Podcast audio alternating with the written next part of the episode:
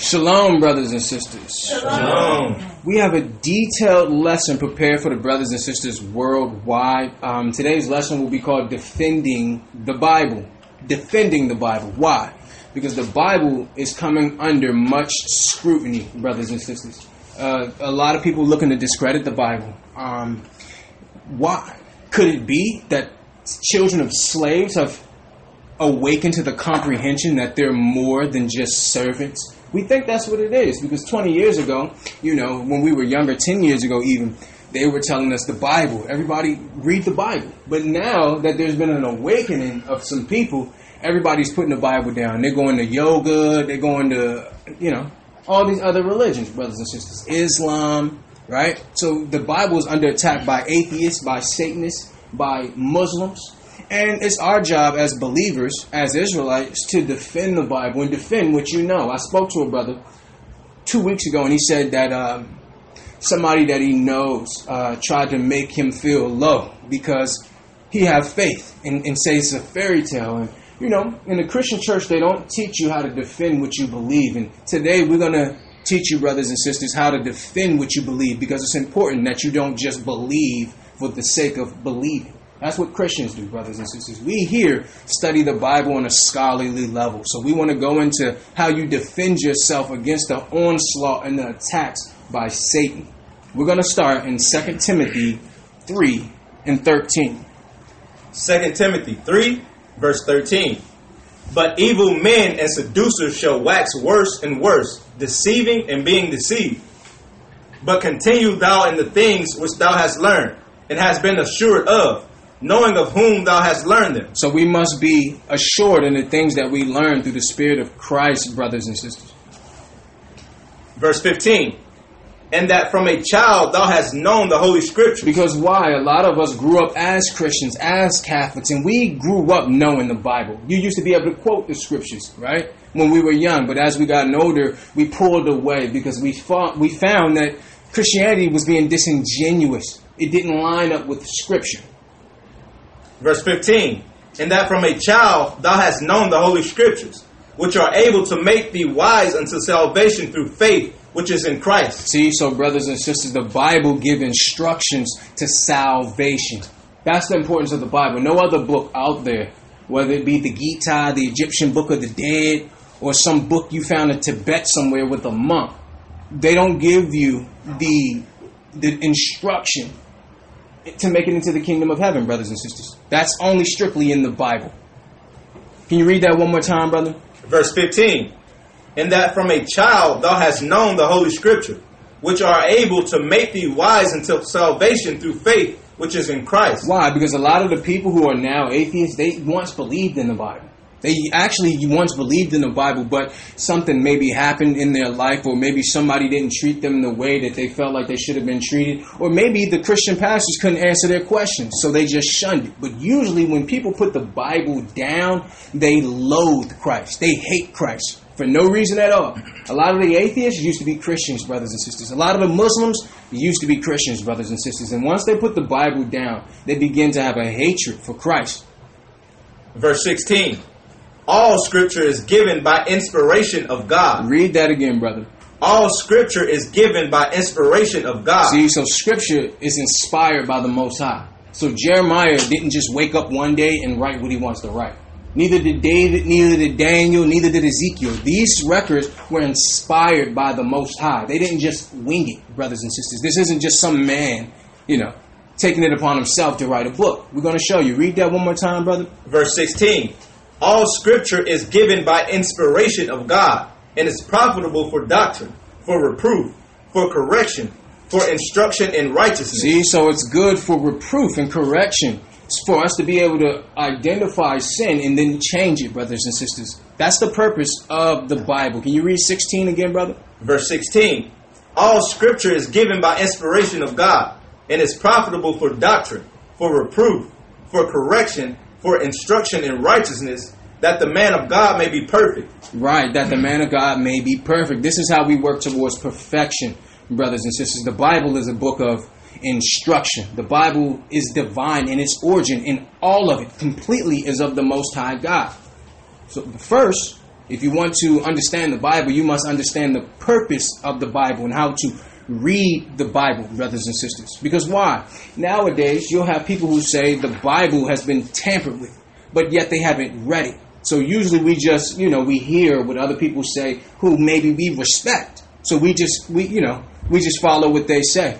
But unless somebody can prove, you know, that the Bible's been tampered with, then we have to just go along with the Bible, brothers and sisters. Because that's the that's the argument that Muslims use. They say that the Bible's been tampered with. And then I give them a Bible and say, okay, brother, I'm with you on that. Show me where it was tampered with. Well, I don't I know that. So if you haven't read it, right, you can't say it's been tampered with, brothers and sisters. We're going to Psalms nineteen and seven to show you why other religions have a hatred for the Bible. Because notice, the Bible is the only book being attacked. I don't hear anybody attacking the Quran, the Book of Mormon, none of these other records. It's the Bible, because why? People know that the Bible have authority. That's why. Those books don't have authority, and everybody knows it. Not just in America, all over, brothers and sisters. This book is the most published book of all time, brothers and sisters. It's been translated into over a hundred languages. This book is the most re- valid record when it comes to history and morality. We don't use the book as a as a religious prop. We use it as a history book, brothers and sisters. That's what it is. It's the history book of the Israelites. We're going to show you. Uh, go to Psalms nineteen and seven, brother. Psalms nineteen, verse seven. The law of the Lord is perfect. Read that again. The law of the Lord is perfect. The law of the Lord is perfect, brothers and sisters. Converting the soul.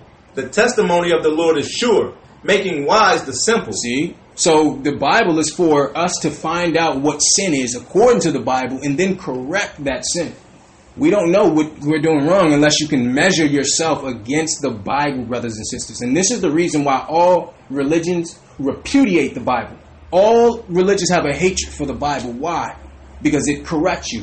And other, you know, most people don't want to be corrected. They don't need you coming with a book that's going to tell them, you know, what they can and cannot do. So this is why the Bible is under attack, brothers and sisters. Can you read that again? Verse seven. The law of the Lord is perfect, converting the soul. The testimony of the Lord is sure, making wise the simple. See, so the laws are perfect, converting the soul, brothers and sisters. And these religions don't want to be converted. You telling me I can't celebrate my Christmas? I can't eat certain foods? I can't... Mm-mm, that's not going to work. That's not going to work. So they make up reasons to not follow the Bible. Listen, if you don't want to follow it, that's fine.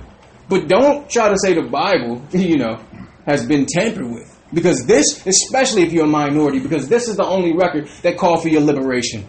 This is the only record that say you're going to rule. So allow other people to say that. But if you're a minority, right, the Hispanics, the natives, the Negroes, this is your book. This book have you ruling in it. So if you tear this book down, you're really tearing down yourself. And Christians never taught what you're going to learn tonight, because they don't need you knowing that. If you start looking in the Bible, noticing that's you, that means you know you have no business serving me. And see, that's the problem. They don't need you to know that you have no business serving them. They need you to just serve, right? Just put your head down and work nine to five. Don't worry about that. Don't worry about who the people are in the book. Don't worry about that. Everybody's the same. There's a reason, brothers and sisters. Can you read that again? Verse seven.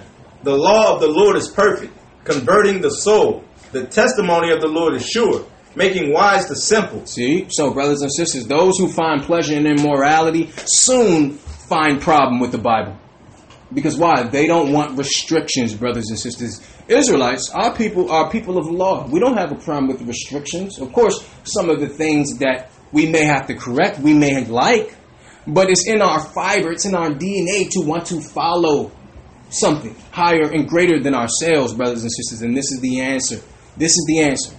So some people will say what? Well, there's other information that's older than the Bible. And it's it's the same, though.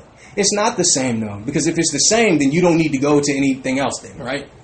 And just because it's older doesn't make it right, brothers and sisters. The Word of God is pure. It's pure. It's not just a man's words.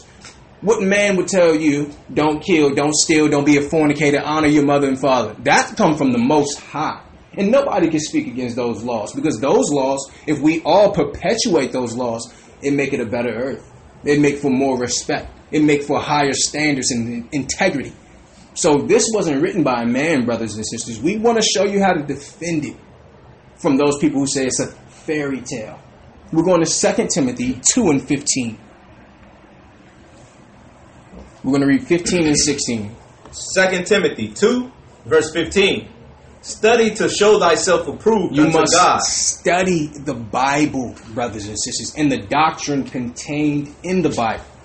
A lot of us think we know what's in the Bible because we think that Christians have the truth, when Christians are actually there so you don't find out the truth. That's why they're set up there. Just because they have a Bible in their hand doesn't mean that they're following it, because if they were following it, they would have told you who you were. They would have told you the truth. So just because somebody had the Bible in their hand don't mean that they're following it, brothers and sisters. So you have to be able to know what's in it so you can divide and say, okay, brother, you, you say you're following it, but your, your behavior is, is evident that you're not. This is why the Bible is important, brothers and sisters, especially if you're the quote-unquote minorities. And you're going to find out today you're really not the minority. In fact, you're the majority. We're going to find out today, brothers and sisters. Can you read that again? Second Timothy two, verse fifteen. Study to show thyself approved unto God, a workman that needeth not to be ashamed, rightly dividing the word of truth. See, a workman, what's your work? Reading these scriptures. That's your work, brothers and sisters. Right? Sharing the gospel, the true gospel, trying to bring people closer to the Most High God. That's what the work is. Continue, brother. Verse sixteen. But shun profane and vain babblings, for they will increase unto more ungodliness. See, so if somebody want to, you know, not believe in the Bible or, or whatever, make certain comments against it, we shun them. Unless it's somebody that we know is is is not dealing with the hatred for the Bible, they just misunderstood it. Now, if you just misunderstand, that's something different. But if you are intentionally going against the Bible to tear it down, then, hey, we shun you. We listen, we don't need to convert with somebody, you know, or converse with somebody who have a hatred for God and have a hatred for the Savior. Because while you're rejecting the Savior, He died for you. Even those who don't want to receive it, He died for you. Brothers and sisters, can you read that one more time, brother? Verse sixteen. But shun profane and vain babblings, for they will increase unto more ungodliness. See, so anything outside of the understanding of the Most High and the purpose of this book, we shun it, brothers and sisters. Verse seventeen. And their word will eat as doth a canker. Actually, read read it from the top, brother, fifteen and sixteen one more time. Verse fifteen. Study to show thyself approved unto God, a workman that needeth not to be ashamed, rightly dividing the word of truth. But shun profane and vain babblings, for they will increase unto more ungodliness. Right, so if somebody tell me, you know, well, you shouldn't follow the Bible, my next question is, okay, let's not talk about the Bible. If you care about me, you tell me what I should follow. See? So let's not even talk about the Bible. You tell me what I should follow, right? If you really care. Because why? You'll tell me that the Bible is written by man, but then you'll bring me a book that's written by a man. What make that man better than Jeremiah, better than Isaiah, better than Christ, better than John the Baptist? See? So I said that to a brother one time, and he said, well, uh, I said, what should I follow then, brother, in order to make it in, you know, to God's good grace? He said, well, just follow your heart. I'm like, follow your heart? Get out of here with that mess, brother. Don't bring that here. Because why? Pedophiles think they're right. Murderers think they're right, brothers and sisters. So no, you must measure a man against the Bible, of who you can trust, who you can care for, who you can help, brothers and sisters, right? And listen, if we don't have the truth, then you bring it. That's what we tell people. We invite them on to the show, you know, invite them on to the podcast and everything. Listen, if you have the truth and this isn't it, you bring the truth. You give us the origin of how we fell, where we came from, the captivities that the children of Israel went into, the prophecies of what, what's going to happen in this earth. If you have that, then hey, we'll stand corrected and we'll follow you. But there is nothing else, brothers and sisters, that can quantify what we're going to learn tonight through the Spirit of the Most High God, brothers and sisters. So let's deal first with how we know the Bible is correct. Let's first deal there. We're going to Psalms twelve and six. How do we know that the Bible is correct or valid? Psalms twelve, verse six.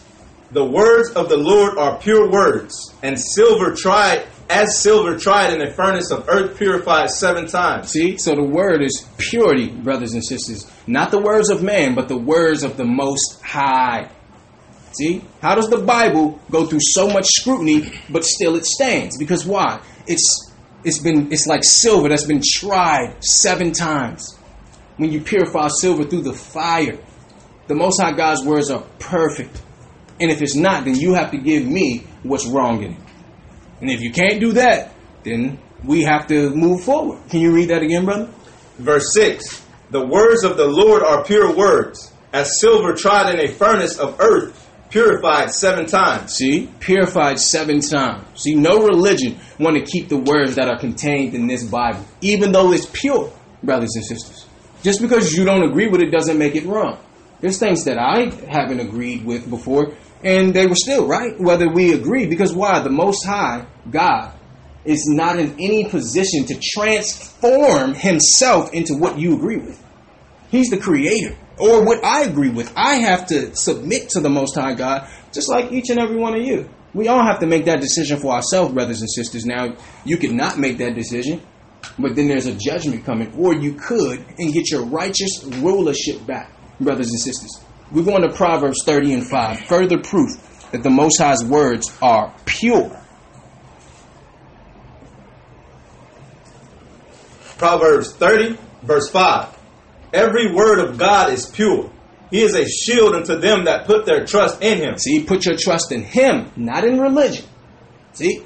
Not in religion. The Most High didn't give religion. This is not a religious book, brothers and sisters. You can't have a, let's say you and your family have a history book of what have chron- what have happened the last one hundred years. And then somebody come take your history of your actual family and then make a religion off of it. This is not a religious book.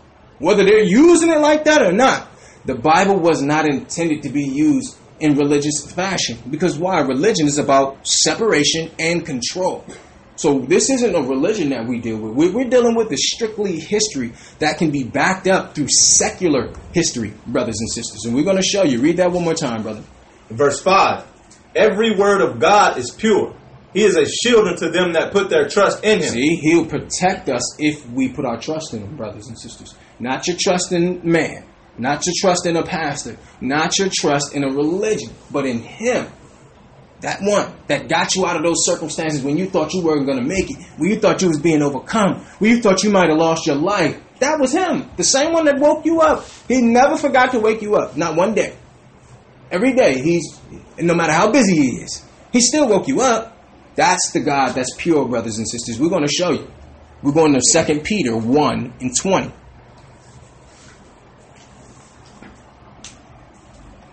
We're going to Second Peter chapter one. We're going to read verse twenty and twenty-one. Because why?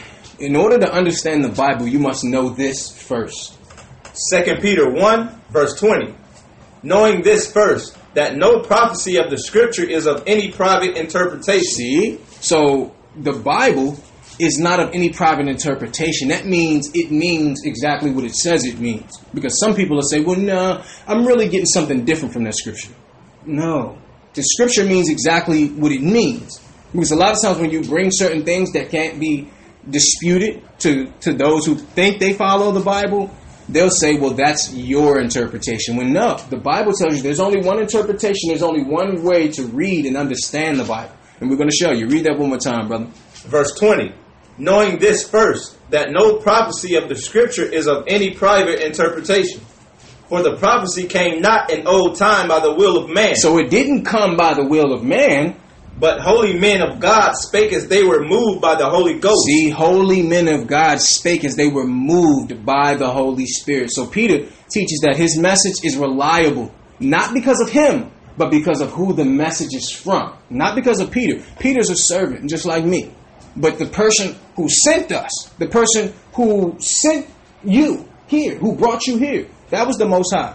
That wasn't a man. That was the Most High that put something in your heart to want to start searching for. You probably don't even know what you're searching for. The Most High knows what you're looking for. He's going to make sure you get it, brothers and sisters. We're going to show you. We're going to Exodus seventeen and four in the, in the Torah, brothers and sisters, to show you how records were passed down from generation to generation. Exodus seventeen, verse four. Excuse me, fourteen. Exodus seventeen, verse fourteen. And the Lord said unto Moses, Write this for a memorial in a book. See, he told Moses, write this in a book. So he was inspired. He didn't just get up one day. So you know what? I think I want to write something for two thousand years later for people to just follow stuff. No. The Most High commanded him to do this. Can you read that again? Verse fourteen. And the Lord said unto Moses, write this for a memorial in a book, and rehearse it in the ears of Joshua. See, Joshua in the Hebrew is what? Yehoshua. Joshua. So Moses passed it down to the youth. And that's how history is supposed to be passed down, brothers and sisters. Unfortunately, our families have really stopped doing that. Um, because why? We're in servitude. We're in captivity right now. We're being oppressed. You know, so we have a lot of other things on our plate. But at one time, you know, it was, you know, it was in each and every family that it was passed down, especially to the men, to the boys, about the truth concerning themselves and the truth concerning the duty of a man. That was supposed to be passed down. So now it's your opportunity as the youth, because the Bible says the youth actually going to teach their parents. That's what the Bible says. So this is your chance, young men, young women, to shed some light on the older generation who've worked by the sweat of their brow and gave everything they could give. And now it's your turn to pick up the burden and show your family, show your friends a way to freedom, spiritual freedom. We're going to show you, brothers and sisters. Exodus twenty-four and twelve. Because we need to show you where the word came from. Where did the Bible come from? Exodus twenty-four, verse twelve. And the Lord said unto Moses, come up to me into the mount, and be there, and I will give thee tables of stone. See, so he gave Moses the tables of stone. Moses didn't come up with this on his own, brothers and sisters. This wasn't written by a man. And a law, and commandments which I have written. And a what? And a law. See, he gave us laws. He didn't give us religion, brothers and sisters. Just because you're following laws, that's not a religion. Is the Constitution a religion? Follow those laws. How about the laws at your job? Is that a religion? See, so people see the Bible and say, oh, well, there's laws in there, so that's a religion. When that's false. This is our culture. This was just our culture. The Israelites. We're going to go into who the Israelites are today. This was culture. This wasn't religion, brothers and sisters. Can you read that again? Verse twelve. And the Lord said unto Moses, come up to me into the mount, and be there, and I will give thee tables of stone, and a law, and commandments which I have written. Which I have written. Which I have written. The Most High wrote these, brothers and sisters. See? So this is where it came from. People saying, well, man wrote that. No, not according to the Bible. Maybe according to you. But the Bible says, read it again, brother. And the Lord said unto Moses, come up to me into the mount, and be there, and I will give thee tables of stone, and a law, and commandments which I have written. See? So who wrote on the tables of stone? The Most High, brothers and sisters. See? So this is how you defend it when somebody say, well, that's written by man. Well, not according to the Bible. Maybe according to you. The Bible says, read it one more time, brother. And the Lord said unto Moses, come up to me into the mount, and be there, and I will give thee the tables of stone, and a law, and commandments which I have written, right, that thou may teach them. Right. That's crystal clear, brothers and sisters. We're going to Exodus thirty-one and eighteen. So we can show you who was responsible for scribing these laws. Exodus thirty-one, verse eighteen. And he gave unto Moses, when he had made an end of co- communing with him upon Mount Sinai, two tables of testimony, tables of stone, written with the finger of God. Written with what? The finger of God. The Most High wrote these, brothers and sisters. He dropped down the tablets from the heavenly realm and wrote on these tablets himself. Known as the Ten Commandments, brothers and sisters. See? So this is how you defend it. It's not written by man. Only person who could say that is somebody who haven't read. And that's okay. We're not faulting people for not knowing, brothers and sisters. But when that time comes, then you just correct it. That's all. Because we, we don't want you to go out there and say that to somebody else and then look like a fool. So because we care for you, we want to just correct it before you go out there and say something that people could show that you're not credible and you're not learned. So it's not about attacking people. It's about giving them the truth, because truth will set them free, brothers and sisters. It's not about who knows what and who's deep. We don't care about that, brothers and sisters. We're all trying to get into the kingdom of heaven, including myself. So we're going to work together. Read that again, brother. Verse eighteen. And he gave unto Moses when he had made an end of communing with him upon Mount Sinai, two tables of testimony, tables of stone written with the finger of God. See? So the Most High wrote this. It's pure, brothers and sisters. It's been tried like like silver seven times over. Tried and tried and tried and tried. It's been scrutinized. And it's still here today. We're going to Exodus twenty-four and twelve, brothers and sisters. Exodus twenty-four, verse twelve. Why? Because what was written on the stone? And the Lord said unto Moses, come up to me into the mount, and be there, and I will give thee tables of stone, and a law, and commandments which I have written, that thou mayest teach them. Commandments that I have written. The Most High wrote these. And it's our duty as Israelites, because why? Moses was an Israelite from the tribe of Levi. It's our responsibility to teach the world. Because why? All these other nations have other gods. You deal in Asia, they're predominantly what? Hindus, Buddhists. You have the Middle East, which they're predominantly following Allah, right? You have in Africa, they're following Osiris, right? See, so it's your responsibility as an Israelite, and you're going to find out who the Israelites are today, each and every one. It's your responsibility to teach the world. Read that one more time, brother. Verse twelve. And the Lord said unto Moses, come up to me into the mount, and be there, and I will give thee tables of stone, and a law, and commandments which I have written, that thou may teach them. See, he gave law and commandments, not a religion, not philosophy, brothers and sisters, but laws and commandments that the Most High wrote himself. This is what we follow, brothers and sisters. In the majority of the world, they're not going to follow it. They're going to do what they want to do, and that's fine. But if you're here, then there's a reason why you're here, because the Most High called your phone and you picked it up. He's been calling you. He's been trying to get in touch with you, and now you've heard. You've listened. So now we give you the information back to help strengthen you, to give you your core. We're going to uh, Deuteronomy four and two, because the Most High directly reveals parts of Scripture to the prophets, brothers and sisters, exactly as he spoke them. We're going to show you Deuteronomy chapter four, verse two. This is Moses. Deuteronomy four and two. You shall not add unto the word which I command you, neither shall you diminish out from it, that ye may keep the commandments of the Lord your God, which I command you. See? So he told Moses, don't add anything to what I'm telling you, and don't take anything away. This means to read the words of the Bible is to read the words of God. To study the Bible is to study the words of God. To pay attention to the Bible is to pay attention to God. To obey the Bible is to obey God, brothers and sisters. That's what this is saying. To speak the Bible is to speak words of God. And he gave us the words through his inspiration. Can you read that again, brother? Verse two. You shall not add unto the word which I command you, neither shall you diminish out from it, that ye may keep the commandments of the Lord your God, which I command you. See? So he told Moses, don't you put any of your, your input in this. You do what I said do. And he knew he could trust Moses. That's why he chose Moses. So this, bu- this book is infallible, brothers and sisters. We're going to show you today. We're going to Isaiah fifty-nine and twenty-one to show you how the Most High dealt directly with his prophets.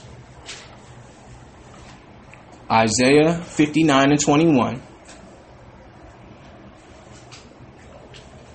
Isaiah fifty-nine, verse twenty-one.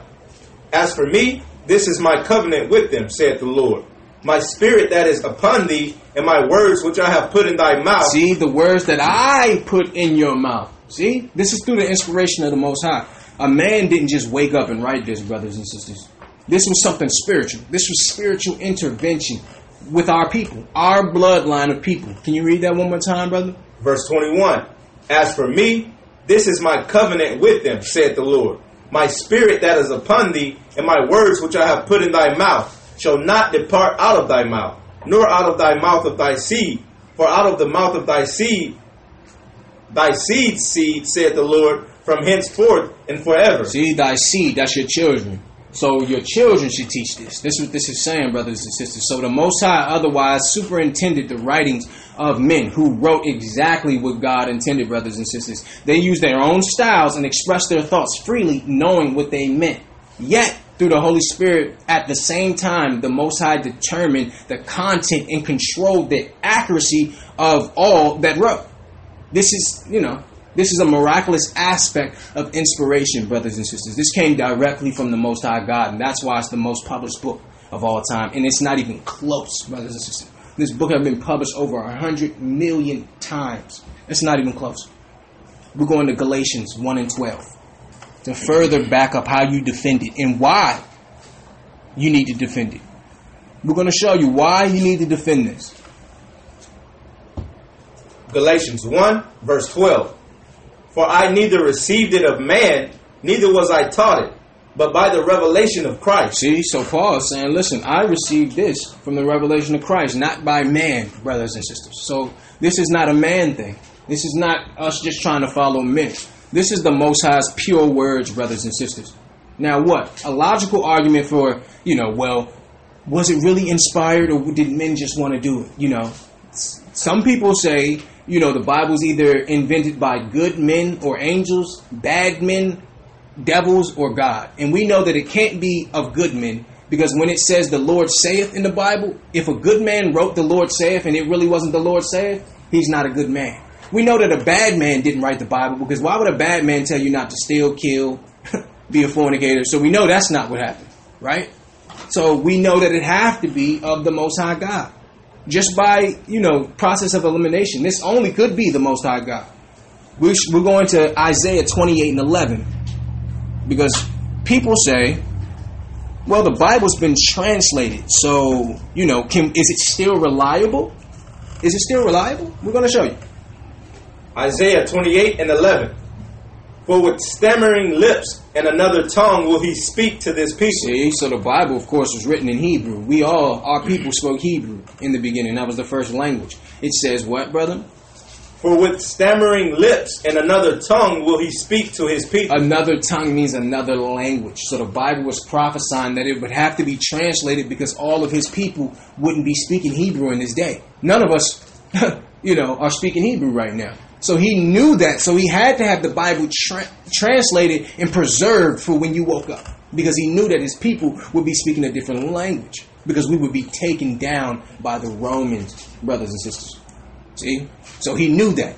He knew that we would be taken down. So he did this for you. He had this translated just for you so you could read it. Because if this was in Hebrew, majority of us wouldn't even bother picking it up. And I understand. So this was done for you, brothers and sisters, and that's why we must defend it. We're going to John seventeen and seventeen. In the gospel, brothers and sisters. John seventeen and seventeen.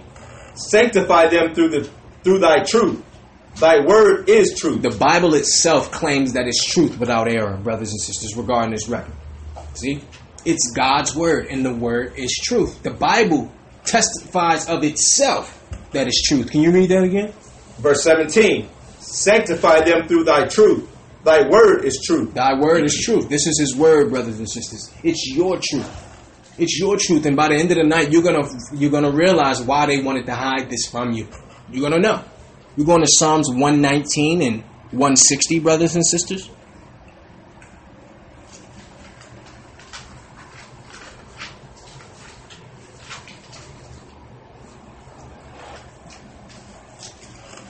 Psalms one nineteen and one sixty.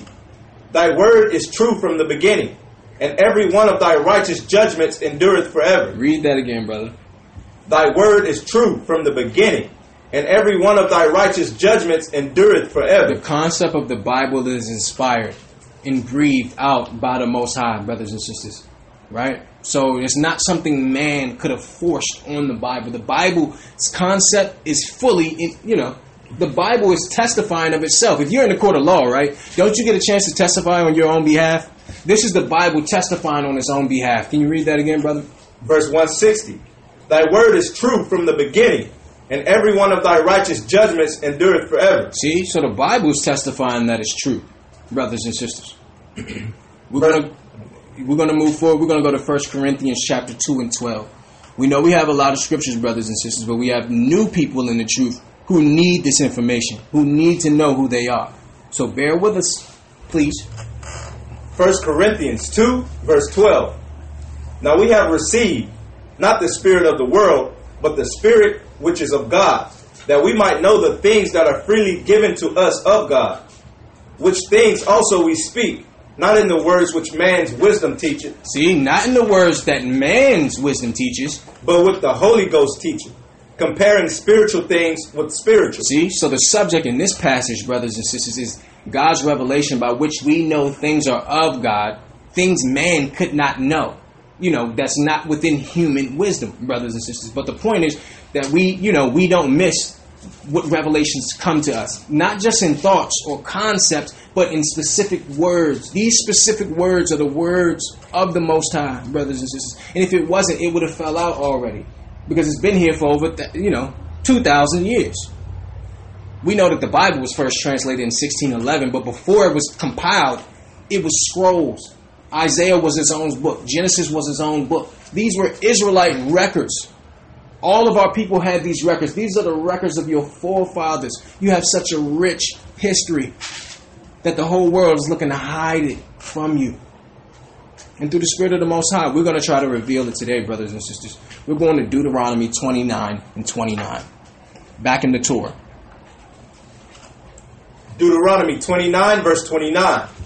The secret things belong unto the Lord our God, but those things which are revealed belong unto us and to our children forever, that we may do all the words of this this law. See, so while the Most High God doesn't reveal everything he could reveal, many things he chose to keep for himself, brothers and sisters. However, the Bible, in progressive fashion, does cover all that a man or woman may need for a life of godliness. There is nothing that you could be possibly going through that you can't pick up this record right now and find out about. Each and everything. There's nothing new under the sun, brothers and sisters. And that's another way you know the Bible is true. Now, we're going to go to Isaiah forty-nine, because before you deal with the Bible, you must know the purpose of the Bible. The Bible have a purpose. We're going to show you what's the purpose of the Bible. What was the reason for it? We're going to read verse five and six. Isaiah forty-nine and five.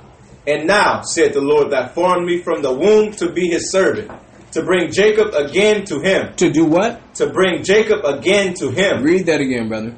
And now, said the Lord that formed me from the womb to be his servant, to bring Jacob again to him. We were formed to bring Jacob to him again. Who's Jacob? Jacob's name is Israel. We are the children of Israel. So the whole purpose of the Bible is to bring you back to who you are, your true identity. That's the whole purpose of the Bible, for you. So if you don't defend the Bible, who will? Because the Bible was only for you, because our people don't know who we are. Read it again, brother. Verse five. And now, said the Lord that formed me from the womb to be his servant, to bring Jacob again to him. Though Israel be not gathered, yet shall I be glorious in the eyes of the Lord, and my God shall be my strength. It's, though Israel be not gathered, the Israelites, we don't know who we are right now. We're not gathered. We think we're Mexican. We think we're Negroes. We think we're Jamaicans. We think we're Puerto Ricans, right? We think we're Panamanians. We're not gathered right now. We have no clue who we are. But this truth is the only thing that can bring us all together. The truth of who we are, our rich history, the prophecy, the rulership. All of that, that brings us together, brothers and sisters. And see, that's how you know that the Catholics, the Christians, aren't trying to bring Israel back, because they never told you you was Israel. They never told you that. So they were using the Bible, yeah, just to make sure you didn't find out who you were in the book. Because you start reading this book, you're like, hold on, this sounds like what my people go through. So they said, you know what, no, we need to control it and teach them what to read. Just in case they see themselves in it, then we can just say, well, God love everybody. The question isn't who God loves. The question is, who did he choose? And you're going to find out today, brothers and sisters. All religions that are using the Bible are using the Bible incorrectly, because they're not teaching you that you're the children of Israel. So they're, they're not using it correctly, brothers and sisters. In the fourth century B C, the Greeks translated our Old Testament into Greek so they could understand you. That's the only reason the Bible was translated, because they need to know what tick, what made you tick, your characteristics, what you like, what your dislikes were. They were studying you, brothers and sisters. Can you read that again? Verse five. And now, said the Lord that formed me from the womb to be his servant, to bring Jacob again to him. Though Israel be not gathered, yet shall I be glorious in the eyes of the Lord. See? And my God shall be my strength. My God, our God, shall be our strength, brothers and sisters. So the Greeks, they they they translated our records so they could learn the characteristics of God's people, so they could study and control us. And it would be biblical malpractice if we didn't go to Jacob, who the Bible says the whole Bible was put together for, and tell him who he is, brothers and sisters. We must focus on gathering Israel. In this lesson tonight, each and every person that hears this lesson will know who they are according to the Bible, without any shadow of a doubt. Uh, what scripture did you leave off on, brother? I just finished five. Okay, I'll let you. Can you read six, please? Verse six. And he said, it is a light thing that thou shouldest be my servant to raise up the tribes of Jacob. To raise the tribes of Jacob. See, we know that Jacob, his, another name for Jacob is Israel. After he wrestled with an angel, his name was changed to Israel, the tribes of Jacob. The children of Jacob. We are the children of Jacob, brothers and sisters. And we're going to identify each and every one of us tonight to make sure you have the understanding that you're a ruler, that you're a king, and that you're a queen. And you have a huge responsibility for this earth. This earth is out of course because we're out of course. We're not in our rightful position as governors, as rulers. And because of that, look at the earth today. Look at the warfare. Look at the poverty. Right? That's because you're not where you're supposed to be. Read it again, please, brother. Verse six. And he said, it is a light thing that thou shouldest be my servant to raise up the tribes of Jacob and to restore the preserve of Israel. See, to restore Israel. I will also give thee for a light to the Gentiles, that thou mayest be my salvation unto the end of the earth. So we'll be a light to the Gentiles. Who are Gentiles? Gentiles are anybody outside of the twelve tribes that we're going to go into today. So it's your responsibility to teach the rest of the world how to please God. Because why? They don't know. The Bible wasn't given to them. It was given to our people, our bloodline of people. That's who it was given to. That's why the rest of the world, morality, morally, they're they're beneath you, you know, morally, because you have something in you of how you were created, right from wrong, how to respect people, how to treat people. Other nations don't have that, brothers and sisters. It's something within your very fibers, your D N A. The Most High God made you special. We're going to go into it today, brothers and sisters. Go to Deuteronomy thirty-two and twenty-one, brother. Deuteronomy thirty-two, verse twenty-one. They have moved me to jealousy with that which is not God. See, our people move God to jealousy by following other gods. And that's why we're in this condition that we're in today, brothers and sisters, because we're his chosen people. Everybody else can do what they want to do. You can't, though. You ever notice when you do something wrong or your people do something wrong, they get punished harder than every other nation? White people, they just do whatever they want to. You try the same thing, right? You get body slammed, right? That's how it is, because God gave you the law. To whom much is given, much is required, brothers and sisters. Can you read that again? Verse twenty-one. They have moved me to jealousy with that which is not God. They have provoked me to anger with their vanities. And I will move them to jealousy with those which are not a people. I will provoke them to anger with a foolish nation. So he would use a foolish nation, the Edomites, the Romans, the Caucasians, to make us jealous. Why? Because we look at how they have everything, how they're ruling everything, the government, everything. And we would say, where's ours at? So that would cause you to say, I want my rulership back. I need to follow the God's laws so I can get what belongs to me. Right? He said he would put a foolish nation, because why? Only fools would would, would would drill earth, you know, drill cracks in the ground and have the earth fracking and put nuclear power plants on, you know, on fault lines. Right? Only fools would do this, brothers and sisters. Only fools would, would give you a car with gas in it that actually pollutes the earth. That's a fool, brothers and sisters. These governments are foolish, brothers and sisters. The Most High put a foolish people over. They tell you you came from a monkey. See? These are fools, brothers and sisters. We're not saying all white people, but we're saying it's the structure of government. That's what we're saying. These people are fools, brothers and sisters. We're going to prove it to you. Uh, read that one more time before we move on, brother. Verse twenty-one. They have moved me to jealousy with that which is not God. They have provoked me to anger with their vanities. And I will move them to jealousy with those which are not a people. Right. I will provoke them to anger with a foolish he nation. He would provoke us to anger with a foolish nation. We're going to show you Hosea nine and seventeen. These prophecies are about you. These prophecies are about you, brothers and sisters. Hosea nine, verse seventeen. My God will cast them away. because they did not hearken unto him, and they shall be wanderers among the nations. God would cast us away as his people. We would lose our land of Israel, the promised land. The Bible tells you whoever lived in that land ruled the world. Why do you think you got Jewish people and Palestinians fighting over it right now? That's because you're not there and it's your land. That was our land, brothers and sisters. He said he would cast us away to be amongst the nations. Now we're living amongst other people. That's not us, brothers and sisters. Just like today here, you have a melting pot of people in America. We're not living amongst our own people. He cast us away to be amongst the Gentiles. Go to Hosea eight and eight, brother, to buffer that point. Hosea eight, verse eight. Israel is swallowed up. Now shall they be among the Gentiles, as a vessel wherein is no pleasure. Israel is swallowed up. Who are Gentiles? Gentiles are Africans. Gentiles are white people. Gentiles are Chinese people. Gentiles are the Iranians. Gentiles are those from the Middle East. These are all Gentiles, brothers and sisters. These people all would be over us. The Hispanics are living low all over the earth. The Negroes are living low all over the earth, right? The natives, look, this was their land and now they're pushed back on reservations. There was a reason why this happened to us. There was a reason for slavery. There was a reason for World War One.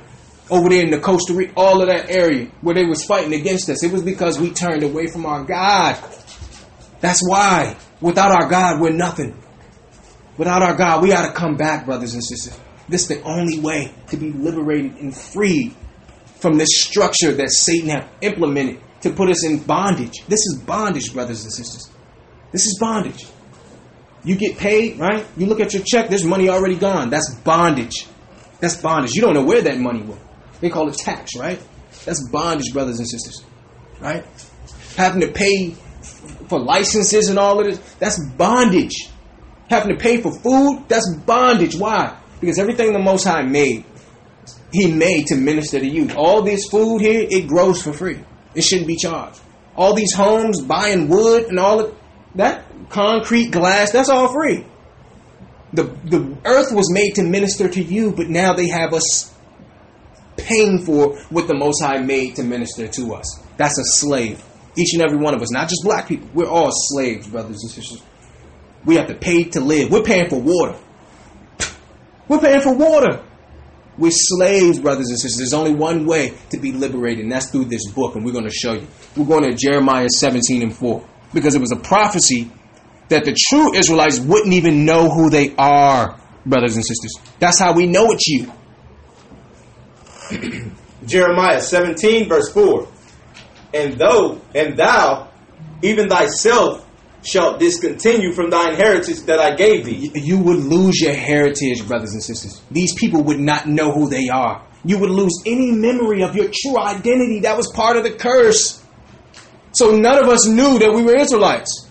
Because why? The people who are over you, you know, it's not, it doesn't benefit them financially to let you know that you're the ruler of the earth. It doesn't, that's not beneficial to them. So they wouldn't tell you. Read it one more time, brother.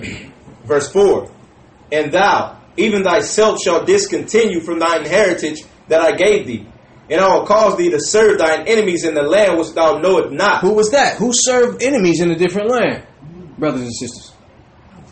For ye have kindled a fire in mine anger, which shall burn forever. See, we made the Most High angry, brothers and sisters. See, in the Christian church, they don't even tell you that God get angry. They just tell you love. Love, he loves everybody. He loves everything. Nah. Nah. Look at the ghettos where we living at. Look over there in Central South America, how they living, and tell me that God is not angry. There's a reason why our neighborhoods look the way they do and their neighborhoods look the way they do, brothers and sisters. And we must wake back up and realize what we lost, who we are, and come back to him. There's only one way, brothers and sisters, and we're about to show you who Jacob is. We got to wake Jacob up. We're going to go into all twelve tribes right now. We're going to Genesis forty-nine. We're going to identify each and every tribe right now, brothers and sisters. Genesis forty-nine, we're going to start at verse one. Genesis forty-nine, verse one.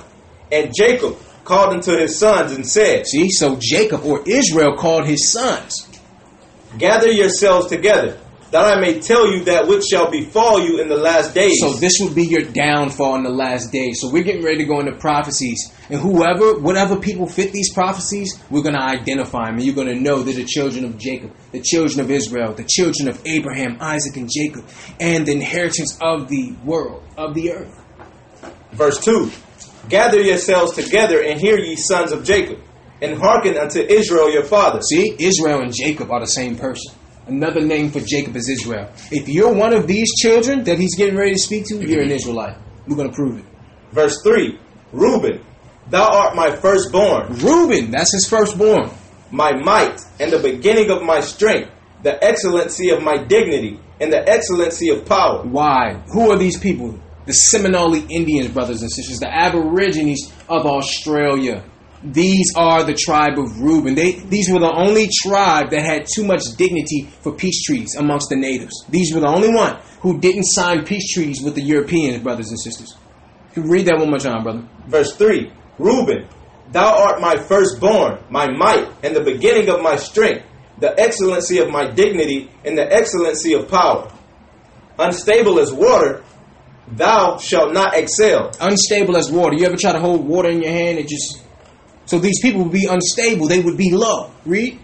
Verse four. Unstable as water, thou shalt not excel, because thou wentest up to thy father's bed, then defouledst thou it. He See? Went, he went up to my couch. See? So there was a curse on Reuben because he slept with Jacob's handmaid, his concubine.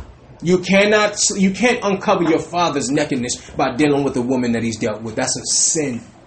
And Reuben, when you go over there into Australia, you look at the Seminole Indians, they're living low. And this is the reason why. They took a liking to their father's maid and sat with him.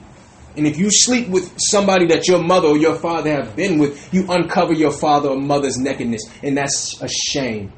That's a shame in our culture, brothers and sisters. Reuben are the Aborigines of Australia. When you think of Australia, you think, you know, Caucasian people on kangaroos, but no. The original Aborigines of these lands, brothers and sisters, are as dark as the darkest, brothers and sisters, with the curly hair. The Aborigines, the Seminole Indians. Continue, brother. Verse five. Simeon and Levi are brethren. Simeon and Levi are brethren. Read that one more time. Simeon and Levi are brethren. Instruments of cruelty are in their habitations. It says Simeon and Levi are brethren. We know that all of these people are brethren. Why is it saying it here? Because Simeon and Levi would live on the same piece of land. They would share. Simeon is the Dominicans, brothers and sisters. They're the tribe of Simeon. So that means who else is on the island? The Haitians. They're the tribe of Levi. Moses was a Haitian, or what you would call today a Haitian. They weren't called Haitians back then. See? These are God's people. Look at how they're living right now. It says instruments of cruelty because why? What's over there in their habitation? Voodoo.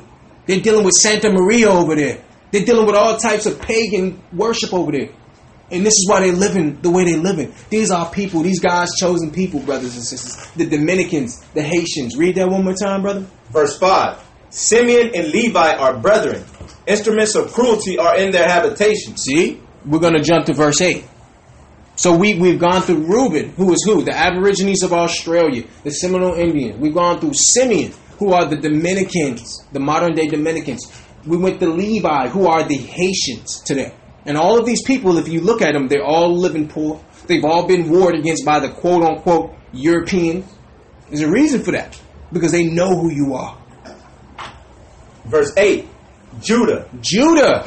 Thou art he whom thy brethren shall praise. Thy hand shall be in the neck of thine enemies. Thy father's children shall bow down before thee. See? So Judah, who is that? That Judah is the Jews, the African Americans. How do we know that? It says, thy hand shall be in the neck of thy enemy. Which means through all of the people that went into slavery, we would be kept close to those who enslaved us.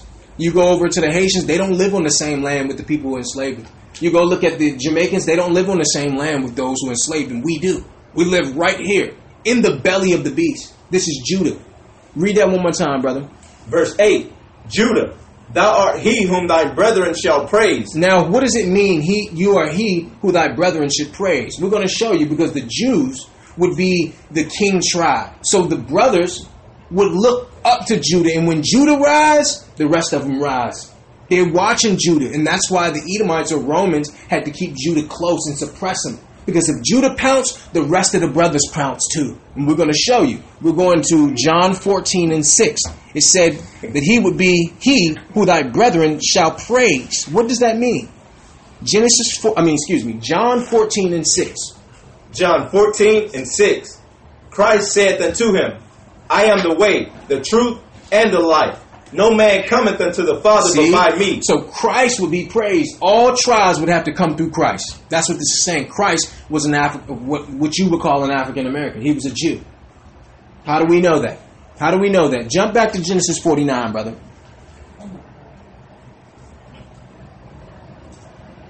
Genesis forty-nine, nine and ten. Genesis forty-nine, verse nine. Judah is a lion's whelp. From the prey, my son, thou art gone up. He stooped down, he couched as a lion, and as an old lion, who shall rouse him up? Who shall rouse him up? See, Judah has been pacified, and he's just waiting to pounce. He's just waiting. He don't have direction, though. It's just like the Lion King. Remember the Lion King? When a little cub just, he thought it was, you know, cool to just be docile. He didn't even realize he was actually supposed to rule the jungle. See, that movie was about us, brothers and sisters. How he was just having fun. He didn't even realize his responsibility. And then he did, and he rose up. So our brethren, brothers and sisters, are waiting on us, quote-unquote African Americans, to stand up. And once you stand up and fight back, your brethren will fight back with you because they're your brethren. But it's going to take you. It's going to take you. And that's why we went into slavery, and we're going to show you that's in the Bible. Deuteronomy twenty-eight. We're going to read verse one. Deuteronomy twenty-eight, verse one. Now, this is to all the children of Israel. This is why they don't want you to know. The Most High said this to us. And it shall come to pass, if thou shalt hearken diligently unto the voice of the Lord thy God. If you shall listen diligently. To observe and to do all his commandments, which I command thee this day, that the Lord thy God will set thee on high above all nations of the earth. See, he will put you over all people. You think Christians want you to know this? He, he would put us over all nations of people, all nationalities, no matter who it is. He would put us above all people. This is why they teach us not to follow the law, because they know by you not following the law, they pull the rug from underneath you. You ain't going to rule nothing. You're going to be a slave. You're either going to be a slave or you're going to rule the world. Read it one more time, brother. Verse one, and it shall come to pass, if thou shalt hearken diligently unto the voice of the Lord thy God, to observe and do all his commandments, which I command thee this day, that the Lord thy God will set thee on high above all nations of the earth. See? So this is why the Bible says, go to Jacob, the children of Israel, and tell them. Because he wants us to rule. He wants us to rule righteously. But we got to follow these laws. This is how we rule the world, brothers and sisters, righteously. We're not going to treat white people or any other people the way they treated us. Because we're the children of God. We don't treat people with disrespect and hatred. We forgive you. Vengeance is the Lord's. Christ will take care of whatever is going to happen. We're going to love you as our brethren, and we're going to teach the scripture. That's what we're going to do. Jump to verse fifteen, brother. Deuteronomy twenty-eight, verse fifteen. But it shall come to pass, if thou wilt not hearken unto the voice of the Lord thy God, to observe to do all his commandments and his statutes, which I command thee this day, that all these curses shall come upon thee. See? And overtake thee. So you would be cursed if you don't follow these laws. Look at our people. Look in the ghettos. Look in these neighborhoods and tell us we ain't cursed. There's a reason for it. They're not telling you in the church. They tell you you can do whatever you want. You can eat whatever you want. Celebrate whatever you want. Knowing that that actually brings you down underneath of them because you're following them. When you really should be following the Most High, and the rest of the world will follow you. Jump to verse sixty-eight, brother, to show you that the prop... the The, the, the slave ships was prophesied in the Bible. Deuteronomy twenty-eight, verse sixty-eight. And the Lord shall bring thee into Egypt again with ships, by the way whereof I spake unto thee.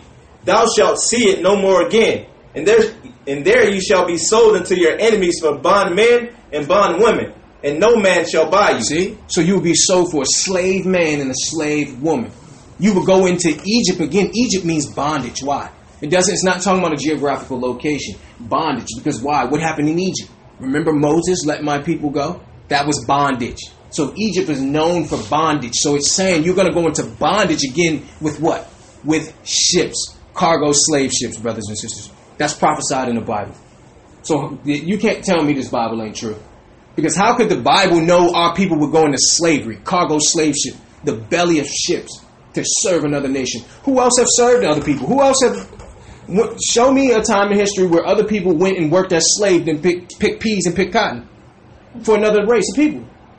Have white people ever served another nation of people? How about, you know, how about the Asians? Have they went and served another race of people? This only was us. We the Jews, brothers and sisters. It was prophesied that we were going to slavery, brothers and sisters. And it wasn't because white people didn't like us. It was because we broke God's law. What had nothing to do with white man. He just used the white man to spank us, to get us back on track. A lot of us think, oh, we went into slavery because they don't like the color of our skin. No. It's the blood in your vein that there's a problem with. Because why? He would put you above all nations. You think somebody else wants you, as people of color, to be telling them what to do? Not at all. They, they don't want to hear you tell them anything. You're a slave. You're poor. You're impoverished. You have no education. They don't want you teaching them and telling them what to do. So they'll never tell you this. They spent billions of dollars on hiding this from you, brothers and sisters. Billions of dollars. Read that one more time, brother. Verse sixty-eight. And the Lord shall bring thee into Egypt again with ships, by the way whereof I spake unto thee. Thou shalt see it no more again. And there ye shall be sold unto your enemies for bondmen and bondwomen. Sold to Mister Johnson in Rhode Island. Sold to Mister Jefferson in, religion, uh, in Virginia. See? This was prophesied. You can't tell me that one of the most, one of the greatest historical events ever, ninety-nine million black Jews going into slavery. You can't tell me that's not chronologized in the Bible. Something as great as that? Of course it's in the Bible. Now we need to show you, it says that word Egypt. Bring you into Egypt again. What does that mean? Because some people say, well, you went into slavery in America, not Egypt. Let's show you. Exodus thirteen and three to show you what that word Egypt means.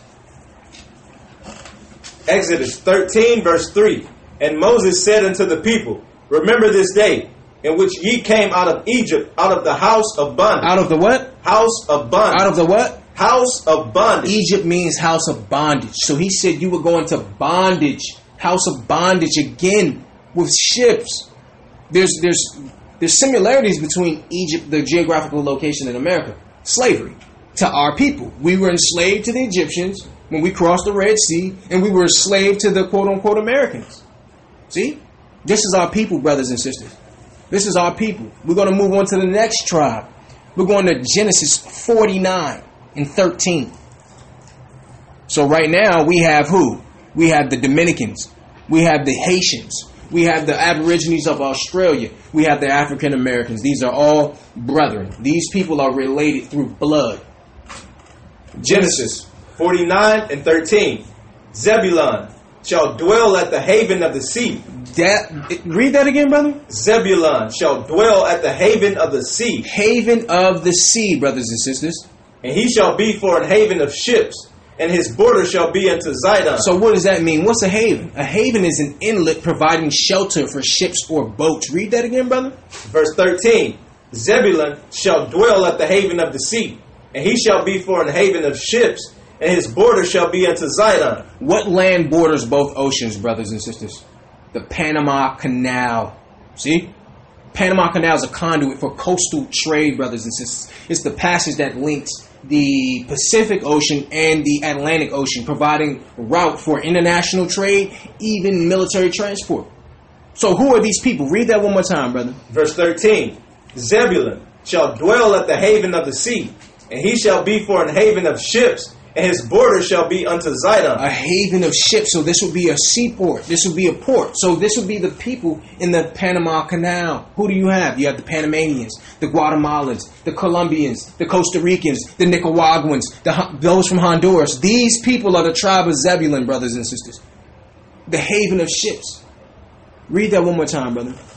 Zebulun shall dwell at the haven of the sea, and he shall be for an haven of ships, and his border shall be unto Zidon. See, so this prophecy can only fit one people. This is the Panama Canal. Those in the Panama Canal, brothers and sisters. The, the, the canal has commercial importance. The canal permits shippers of commercial auto, automobiles, even to as small as grains, to save time and money by transporting cargo more efficiently and quickly between the Atlantic and the Pacific Ocean. This is the those of the Panama uh, of the Panama Canal, brothers and sisters. Predominantly the Panamanians, because it's more of them. But it's not just the Panamanians, it's all of them. The Costa Ricans, the Hondurans, the Nicaraguans, all of these people. Pass this around, brother. Please. Now, when it has the name on there, that's who they are predominantly, but there's others within there. We're going to go to Genesis forty-nine and fourteen. Genesis forty-nine, verse fourteen. So we have who? We have the, the Dominicans. We have the Haitians. We have the Aborigines of Australia, right? We have the African Americans. We have the Nicaraguans, the Guatemalans, the the Costa Ricans, the Panamanians. These are all God's people, brothers and sisters. And look at how we're living.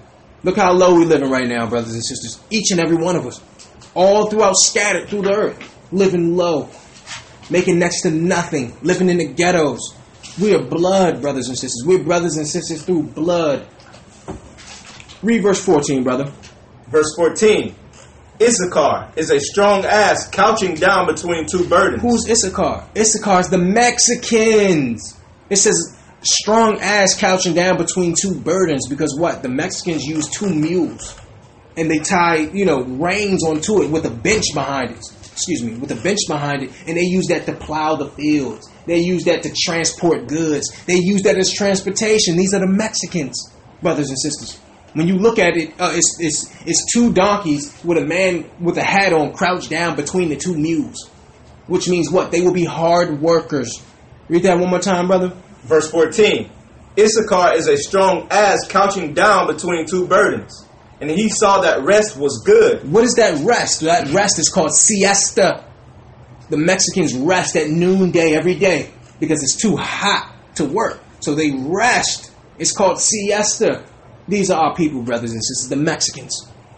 Verse fifteen. And he saw that rest was good, and the land that it was pleasant, and bowed his shoulder to bear, and became a servant unto tribute. Became a servant unto tribute, which means what? They would be known for working for low money.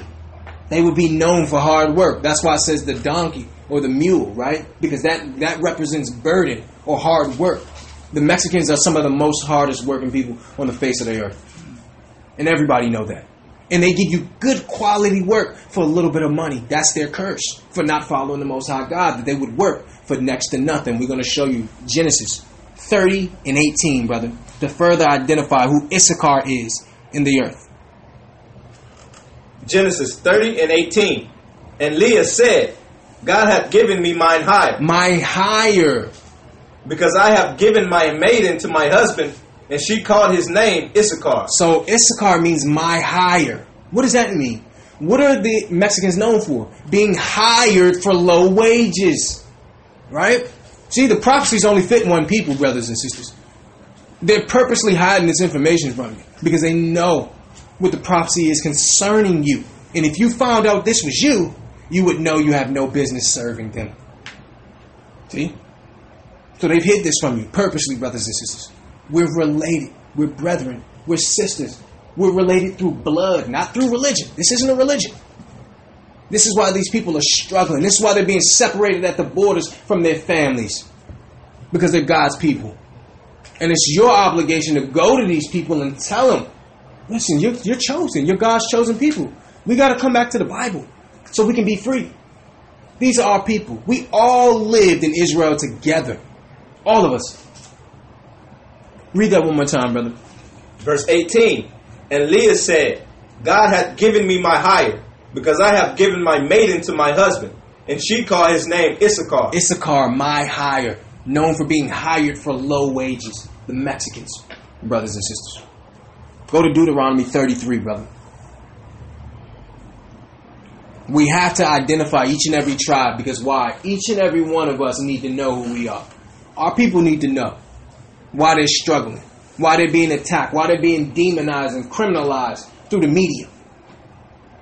Verse eighteen, brother. Deuteronomy thirty-three and eighteen. And of Zebulun he said, Rejoice, Zebulun, in thy going out, and Issachar in thy tent. So Zebulun, which is the Costa Ricans, the Panamanians, right? And the Mexicans would be known for living in tents, in teepees. See? This is them. You can go in Costa Rica right now and rent teepees for thirty dollars a day.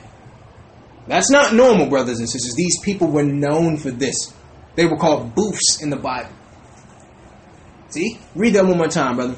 Verse eighteen. And of Zebulun he said, Rejoice, Zebulun, in thy going out, and Issachar in thy tents. See, so they would travel in tents or teepees or booths. This is the, the Costa Ricans. This is the Mexicans. This is the Panamanians, brothers and sisters. Continue, brother. Verse nineteen. They shall call the people unto the mountain. There they shall offer sacrifices of righteousness. For they shall suck of the abundance of the seas and of treasures hid in the sand. Right. We're going to Genesis forty-nine and nineteen. So we can identify our next brethren.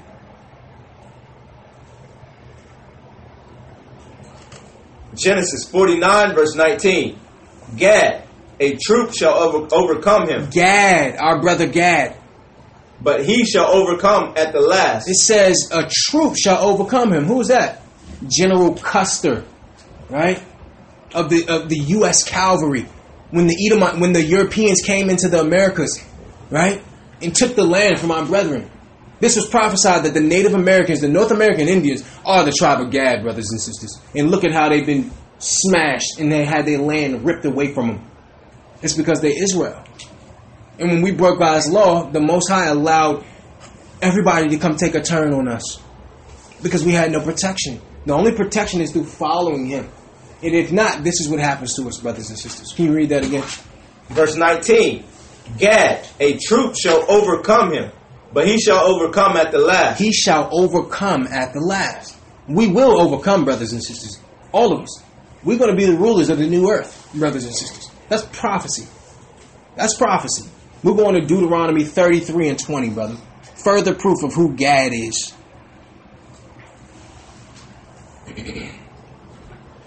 Deuteronomy thirty-three verse twenty. And of Gad he said, Blessed be he that enlargeth Gad.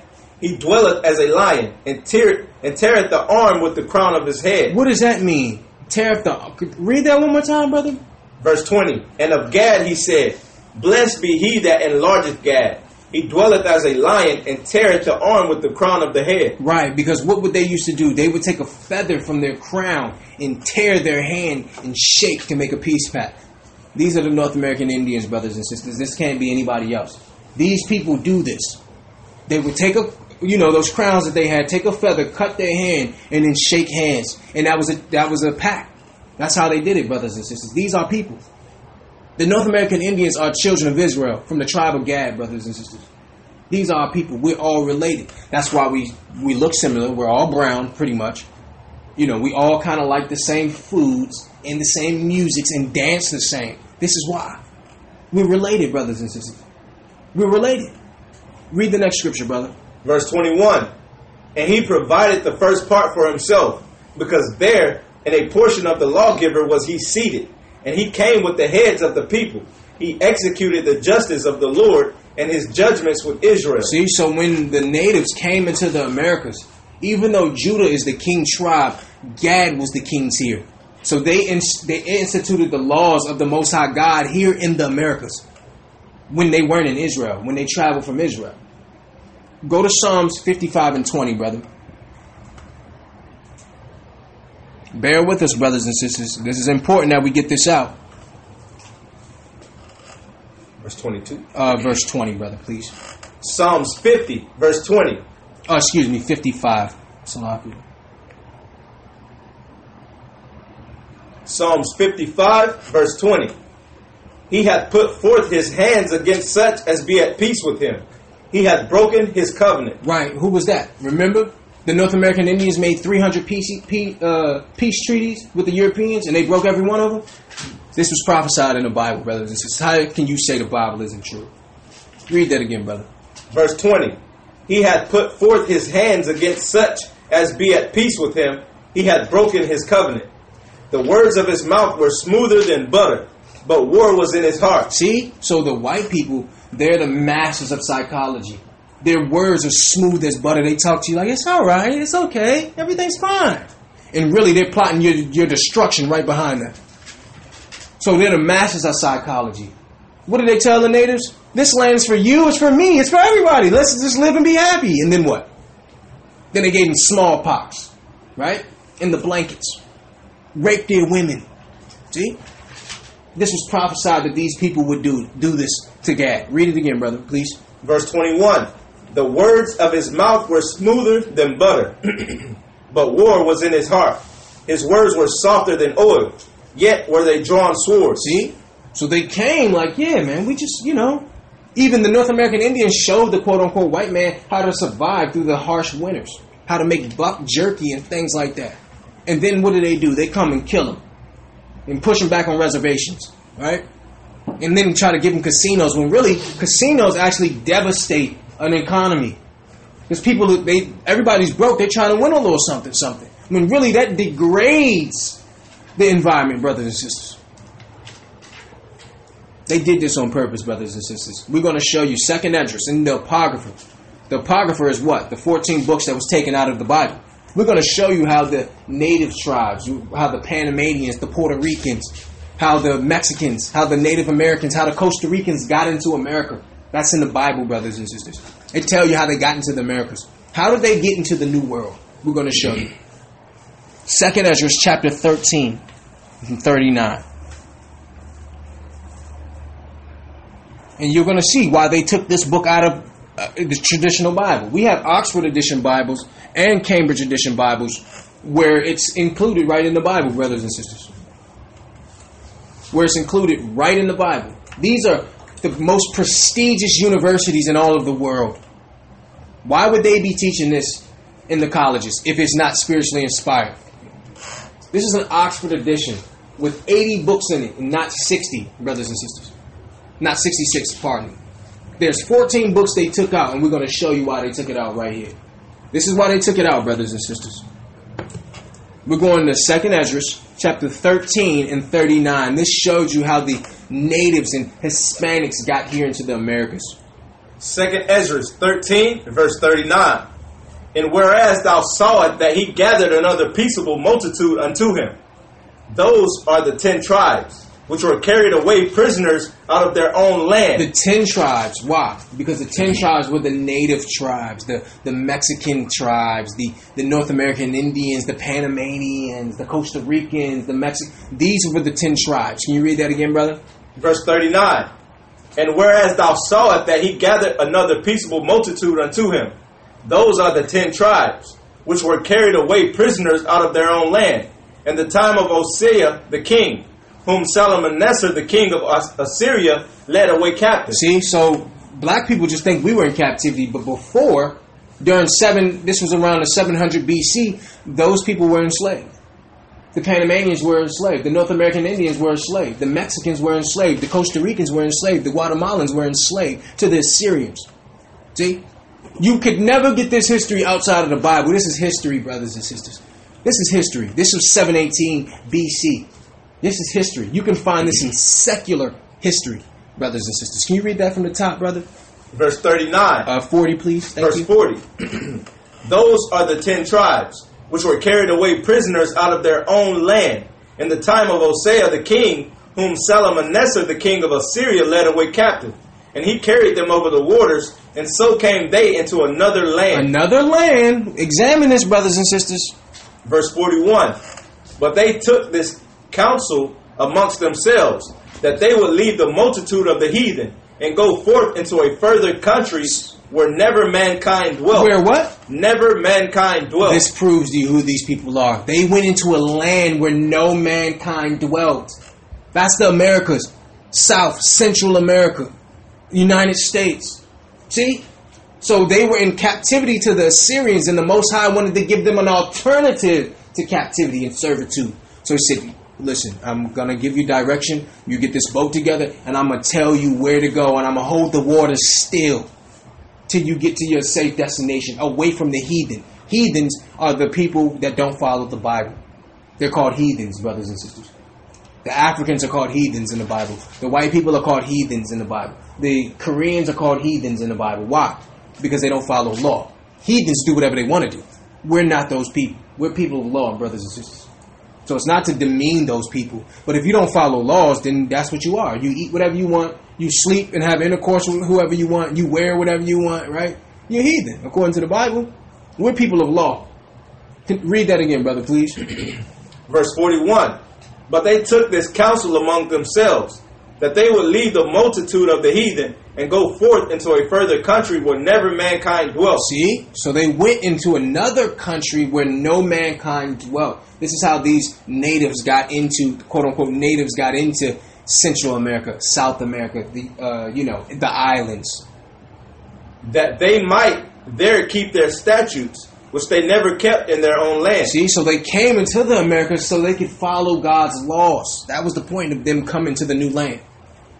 Verse forty-three. And they entered into the Euphrates by the narrow passage of the river. See, now it's telling you how, what direction you went into. Because some people, they'll say, well, no, the natives went through the Bering Strait. Like, what? It's impossible. This is the foolishness they teach in these universities, brothers and sisters. The Bible tells you which way they went. Read that one more time, brother. Verse forty-three. And they enter into the Euphrates by the narrow passage of the river. For the Most High then showed signs for them, and held still the flood till they were passed over. See, he held still the waters. And see, this is why the quote-unquote white people, they thought the earth was flat. Because they used to send ships out there and they wouldn't come back because the Most High would send a storm over there. He was keeping that land guarded. So this is why they this is why they thought the earth was flat. And actually, Christopher Columbus used this scripture here to find the Americas. He knew that there was another land out there. When he read this, he like, hold on, land where no mankind dwell? Hold on. He followed this to find America, brothers and sisters. This is historical. You get his D I Le's, which is his memoirs, and he wrote of these scriptures there. He went to the queen and asked for funding, taking him these scriptures to say, they're saying that there's another land out here somewhere, and that the people that's on that land are God's chosen people. So he knew when he came to the lands who you were, who we were, brothers and sisters. They knew. This is historical. This isn't religious. Can you read that one more time, brother? Verse forty-three. And they entered into the Euphrates by the narrow passage of the river. For the Most High then showed signs for them, and held still the flood till they were passed over.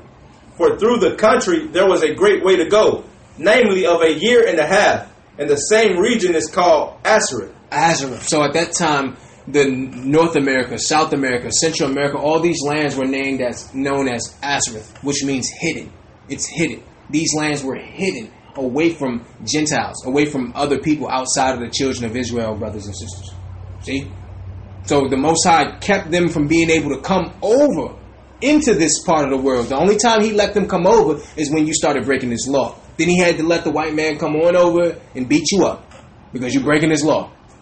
He always send the white man to beat you up. He's always going to send Esau, the Edomites, the Romans, to beat you up because they're ruling the earth right now. The Bible tells you they're ruling right now. But after they're done, we rule.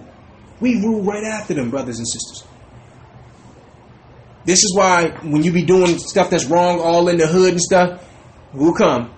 Red and blue, you know. White man come right now. Hey, everything good over in there? Spread them. Put your hands on the car. That's the Most High sending him against us because we're breaking his law, brothers and sisters. These are our people. These are our people. We're going back to Genesis forty-nine and twenty. We got about fifteen more minutes. We need to identify the rest of our brethren. So we've gone to... We've gone through who? The Dominicans, the Haitians, the Panamanians, the Nicaraguans, the the Costa Ricans, right? Those from Honduras, the African Americans, right? The Aborigines of Australia. We've gone through all these people. These are all the children of Israel, God's chosen people. And you have to call yourself by these names because nowhere in the Bible did God call you African American or black or, or Panamanian or Mexican. That's not the name he gave you. He gave you the children of Israel. He gave you the tribe of Zebulun. He gave you the tribe of Judah. He gave you the tribe of Benjamin. That's who you are. Don't allow the white man or any other man to tell you who you are. Because that's who called you Puerto Ricans. That's who called you Costa Ricans. They use that name. The Rican part is riches. That's what it's saying. So Puerto Rico was port of riches. They thought that when they came to Costa Rica, these brothers had on gold medallions. So they thought that there was gold on the land. when really that gold didn't come from that land. So they named it after what they thought was there. They thought it was a, a you know, the resources was, was great there. So they started naming these people. Port of Riches, Costa Rica, Panama. Nah, nah. The same way they named America. So who were you before they named you Mexicans or, you know, or Jamaicans or African Americans? Who were you before then? And see, when you try to go back into this history, you even look online, it gets, starts getting real muggy. It starts getting confusing. Why? You think that may by, be on purpose? That when you start trying to go into your history, you're like, man, this is too much. I don't even know what this is. That's on purpose. They purposely fogging the water up so you don't find this information, brothers and sisters. It's critical. Go to Genesis forty-nine and twenty, brother. Genesis forty-nine verse twenty. Out of Asher his bread shall be fat, and he shall ye- he shall yield royal dainties. Royal dainties. What is royal dainties? We're going to Deuteronomy thirty-three and twenty-four to show you what royal dainties is. Asher will be blessed with royal dainties. We're going to show you who this is.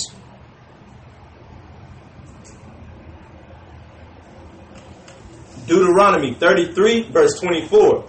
And of Asher he said, let Asher be blessed with children. Let him be acceptable to his brethren, and let him dip his foot in oil. So who are these people? It says dip their foot in oil. Who controls the oil resources, brothers and sisters? Venezuela, Brazil, Argentina. All these people, brothers and sisters, that are controlling the oil resources, that are oil rich, are the tribe of Asher. It says they would be blessed with children. That means they would be fruitful. They would have many children. Royal dainties is the oil, brothers and sisters. Only thing you need to go is look in South America, Central America. Who's controlling the oil? That's Asher. Read that one more time, brother. Verse twenty-four. And of Asher he said, let Asher be blessed with children. Let him be acceptable to his brethren, and let him dip his foot in oil. See? So Asher's the Venezuelans, the Argentinians, the Brazilians. These are people, brothers and sisters, living poor. Living poor right now. Not knowing who they are. They think they are, they think they're really South Americans. They don't know that they came from somewhere else before South America, and it's Israel. That's where our people came from, brothers and sisters. The rulers of the earth. Remember, he made a promise to Abraham, who made a promise to Jacob, well, Isaac, and then who made a promise to Jacob. And that promise from Jacob went to Jacob's twelve children, who are known as the children of Israel, the twelve tribes, who we're discussing right now today. These people have rulership. These people have inheritance to rule the earth. We have our own land that the Most High is going to give us, brothers and sisters. We're going to finish it up. We got a couple more. We're going to Genesis forty-nine and twenty-one. We want to identify all of our brethren. Genesis forty-nine verse twenty-one. Naphtali is a hind let loose. He giveth goodly words. He giveth goodly words. Who is this? What do the Hawaiians say when you touch down on their land? Aloha. Aloha. See? These are the Hawaiians, brothers and sisters. The Samoans, the Philippines, right? The Fiji Islands. The Bible is perfect, brothers and sisters.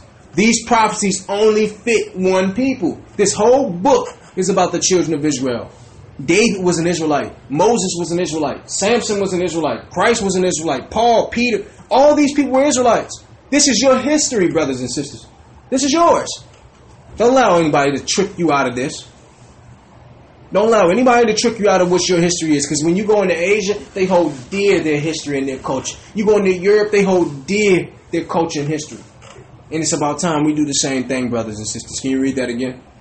Verse twenty-one. Naphtali is a hind let loose. He giveth goodly words. A hind let loose. What does that mean? That means they're wilderness people. So how they deal with the land, how they dance, how they love to be out in nature. These are those people, brothers and sisters. Those are our people. We're going to show you Deuteronomy thirty-three and twenty-three. Deuteronomy thirty-three and twenty-three. And of Naphtali he said, O Naphtali, satisfied with favor. Satisfied with favor. Why? Because they're good-looking people. The Bible tells you this. This tribe of people would be fairly good-looking. And full with the blessings of the Lord. Possess thou the west and the south. Now this could be confusing. It says possess thou the west and the south. How can you possess two different directions? Now we need to go into the Hebrew to see what that word west was before it was translated into English, to identify who these people are. We're going into your, we're going into the Hebrew, same scripture. Read that scripture again, brother. Verse twenty-three. And of Naphtali he said, O Naphtali, satisfy with favor and full with the blessings of the Lord. Possess thou the west and the south. Now look at that word west. It's the Hebrew number three two two zero. The definition is what? Sea.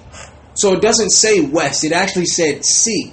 So that's talking about the seas of the south. Let's go back to it. Because if you don't go into the Hebrew, you may be misconfused. Like, how do you? How do they possess the west and the south? And actually, that word west means seas, brothers and sisters. Can you read that again with the word sea there, brother, instead of west? Verse twenty-three.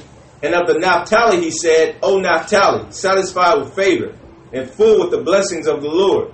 Possess thou the seas and the south. The seas of the south. What is that? Those of the South Pacific. Those of the South China Sea, brothers and sisters, right? The indigenous people of Southeast Asia. You have what?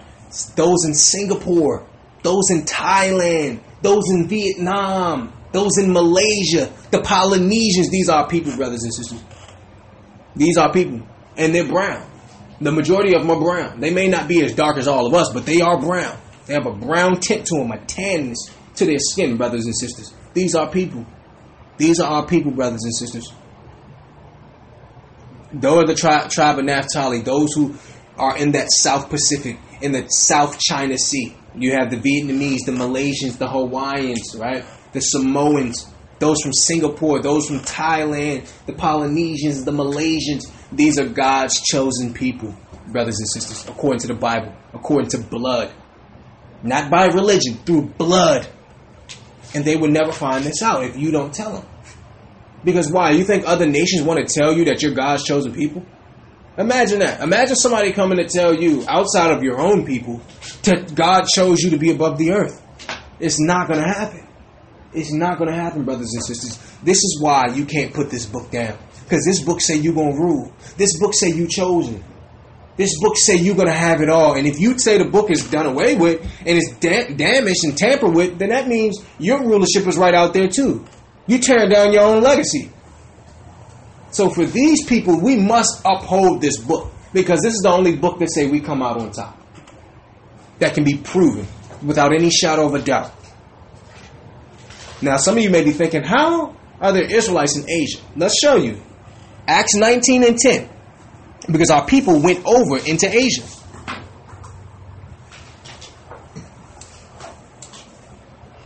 Acts nineteen, verse ten.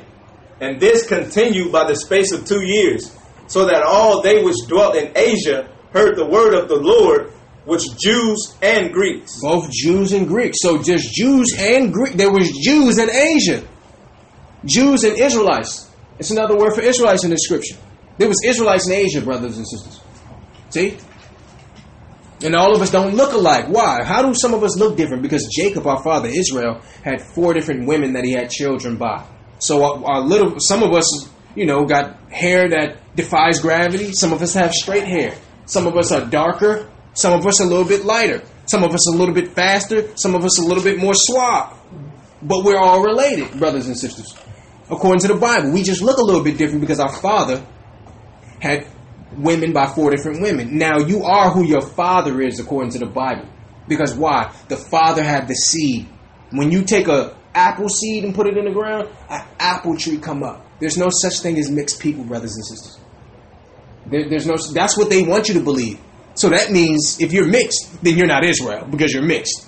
See, that's what they want you to believe. There's no such thing as mixed people. You are who your father is. The same way when you put an orange seed in the ground, an orange tree come up, not a half earth tree and a half orange tree. Nah, nah. Don't work like that. You are who your father is, brothers and sisters. They've taught us that we're all mixed. I, I was even saying it when I was young. I thought, I, I'm like, I'm a quarter of this, twenty-five percent that, zero point three this. And see, if you're all that, then you're not Israel. So you're one we rule in anything, because, you, you know. So according to the Bible, brothers and sisters, you are the children of Israel. Each, each, all of these people that we've just discussed. If your father is from one of these nations, you are a child of Israel. and you have a duty. We're going to help you with that duty. We're going to Genesis forty-nine and twenty-two. We got about five more scriptures. We're going to close it out. This has been a beautiful lesson for the brothers and sisters to understand truth and who they are according to the Bible. The Most High didn't forget about you. He loved you. And he sent people to wake wake you up. Just like he sent somebody to wake me up. This Bible is true, brothers and sisters. Read verse twenty-two, please, brother. Genesis forty-nine and twenty-two. Joseph is a fruitful bow. Joseph is a fruitful bow. Who is Joseph? Joseph is Ephraim. Who are the Ephraimites? The Blaiguatainos. Who is that? The Puerto Ricans. Those are people, brothers and sisters. Without any shadow of a doubt. Read that again, brother. Joseph is a fruitful bow. Even a fruitful bow by a well, whose branches run over the wall. The branches run over the wall, brothers and sisters. See? So they would be fruitful. They would have a lot of children, right? They would, they would have two and three generations under the same roof, brothers and sisters. These are Ephraim or Joseph, who are the Puerto Ricans, the Blaiguatainos, right? Who were taken down by the conquistadors, the Spaniards. That's why they speak in Spanish, because the Spaniards took you down. You weren't speaking Spanish. You were speaking Hebrew, brothers and sisters. Until they came and took you down. They won't give you that history, though. Read that one more time, brother. Verse twenty-two. Joseph is a fruitful bow, even a fruitful bow by a well whose branches run over the wall. Right. So they would be known for having a lot of children, brothers and sisters. We're going to Deuteronomy thirty-three and thirteen. Further proof on who these people are. Deuteronomy thirty-three and thirteen. And of Joseph he said, blessed of the Lord be his land. We know that Joseph is another name for Ephraim. For the precious things of heaven, for the dew, and for the deep that and for the deep that coucheth beneath. Right, so these people would have a very blessed land, very fruitful land. They was over there playing with marbles like diamonds, brothers. They was playing with diamonds like marbles, brothers and sisters, over there. And that's why the white man, quote unquote, named them what? Port of Riches, Puerto Rico. You can't name a people Port of Riches. But see, they have no respect. They purposely changed your name, so you couldn't go in here and say, okay, I'm Issachar. Hold on, the Bible say this. So they're like, nah, nah, nah, nah, you're Mexican. So you can never go in here and identify yourself, right? Continue, brother. Verse fourteen. And for the precious fruits brought forth by the sun, and for the precious things put forth by the moon, and for the chief things of the ancient mountains, and for the precious things of the lasting hills. They had beautiful land, brothers and sisters. And for the precious things of the earth and the fullness thereof, and for the goodwill of him that dwelt in the bush. Dwell in the bush. What is this? There was a time, you can look this up in history, go to your Google or whatever, where they, the Puerto Ricans lived in, you know, in bushes, and they called them bush niggas. That's what they called them, brothers and sisters. They were known for living in the bush. These are our brethren, brothers and sisters, the Puerto Ricans, the Blaiguatainos. And see, that's why America put a base on that land. Because they're our people. So anywhere our people is, they're close by. With military arsenals, brothers and sisters. Because they know who you are. They know. Read that one more time, brother. Verse sixteen. And for the precious things of the earth, and the fullness thereof, and for the goodwill of him that dwelt in the bush, let the blessings come upon the head of Joseph, and upon the top of the head of him that was separated from his brethren. His glory is like the firstling of his bullock, and, and his horns are like the horns of unicorns. With them he shall push the people together to the ends of the earth, and they are the ten thousands of Ephraim. Of who? Of Ephraim. And they are the thousands of Manasseh. See, Ephraim and Manasseh. Manasseh is another brother. Who is that? Manasseh is the Cubans. The Cubans are our people, brothers and sisters. Manasseh and Ephraim. Ephraim is the Puerto Ricans. Manasseh is the Cubans, brothers and sisters. All right? Let us show you. Go to Genesis forty-eight, one through five, brother, to prove. So now you have the Puerto Ricans and the Cubans. These are our people. Look at how they're living. Look at how they're living, brothers and sisters. Genesis forty-eight, verse one. And it came to pass after these things that one told Joseph, behold, thy father is sick. And he took with him his two sons, Manasseh and Ephraim. And one told Jacob and said, behold, thy son Joseph cometh unto thee. And Israel strengthened himself and sat upon the bed. So he bought, you had Ephraim and Manasseh who were actually the grandsons of Israel, but he adopted them, so they became tribes. Verse three, and Jacob said unto Joseph, God Almighty appeared unto me at a at Luz in the land of Canaan, and blessed me, and said unto me, Behold, I will make thee fruitful, and multiply thee, and I will make of thee a multitude of people, and will give this land to thy seed after thee, for an everlasting possession. See, so there's land, brothers and sisters, that's promised to us, and see, they don't need you to know that. Why do you think that the white people, quote unquote, have gone over and taken all these people's lands? Because they know that the most of the land is, is gone to our people through the blessings of Abraham, because our forefathers followed God. So there was a blessing that came with that, brothers and sisters. And usually it went to the firstborn. You would have a firstborn son, and he would get everything that his father worked for, and he would pass it down to his son, and it would keep going down like that. The quote-unquote white man was never promised land. We were. So now they've gone and warred against everybody and took their lands, brothers and sisters. Continue, brother. Verse five. And now thy two sons, Ephraim and Manasseh, which were born unto thee in the land of Egypt, before I came unto thee in, into Egypt, are mine, as Reuben and Simeon, they shall be mine. See, so the Cubans and the Ephraimites, the Puerto Ricans, they actually were born, they came from Egypt first. That's where they actually began at, in Egypt, when our people were enslaved to Egypt. Joseph, right? Remember, he was in prison. He was telling dreams in prison. Joseph is the father of the Puerto Ricans and the Cubans. See? So you could take a Puerto Rican or a Cuban, put a turban on his head, put him in the Middle East, he'll look just like them. You couldn't even tell the difference, brothers and sisters. You couldn't tell the difference. These are people, brothers and sisters. These are people. And last but not least, we're going to Genesis forty-nine and twenty-six. Our brethren, the warriors. Genesis forty-nine, verse twenty-six. Read, ver- yeah, read verse twenty-six, brother. The blessings of thy father have prevailed above the blessings of my progenitor. Actually, jump to verse twenty-seven, brother. Verse twenty-seven. Benjamin shall Benjamin shall raven as a wolf.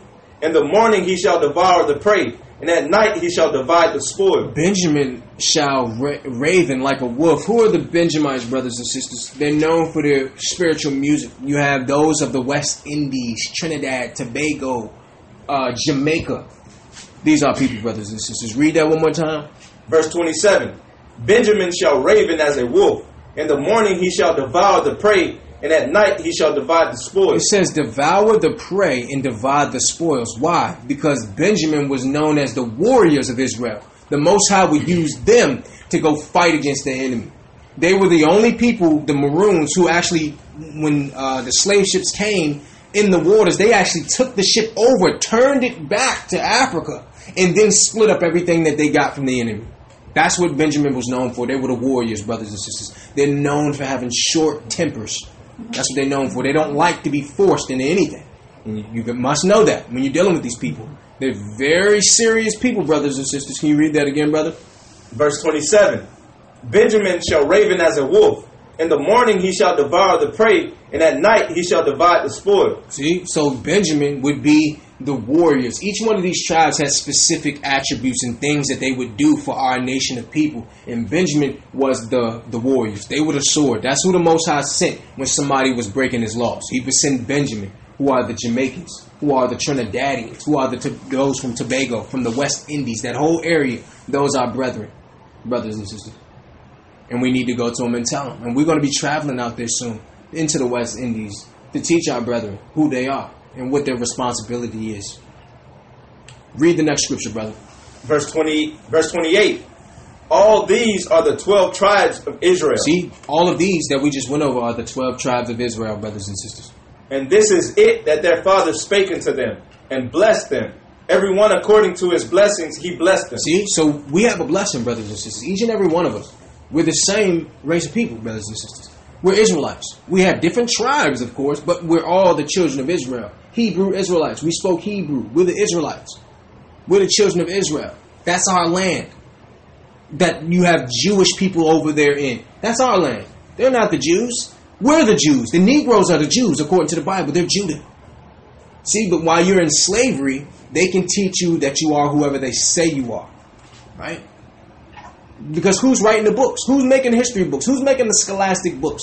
They tell you you're Costa Rican and you're Mexican when they gave you that name, when really they're sitting in your land right now. That's why the Palestinians and the Romans are fighting over that land, because they know how important that land is. And since you're not there, because why? Remember, it said in seven eighteen, the native tribes went into the Americas, so they left the land. And you know what happened to us. We went into slavery, so we left the land. And since the land was vacant, they moved into our land, brothers and sisters. And see, when Christ come back, he's going to deliver that land back to us. We can't go there right now. Christ is going to come give us our land back, brothers and sisters. And see, when you have your own land, you make your own rules. You have your own resources. You have your own might. You have your own government. See? And we don't have that right now. You have your own army. None of these tribes have an army, brothers and sisters. None of them. The Jamaica, none of these people have nuclear capabilities. None of these people, brothers and sisters, they know who we are, the children of Israel. We're going to end it on our last two scriptures. We're going to Hosea one and ten.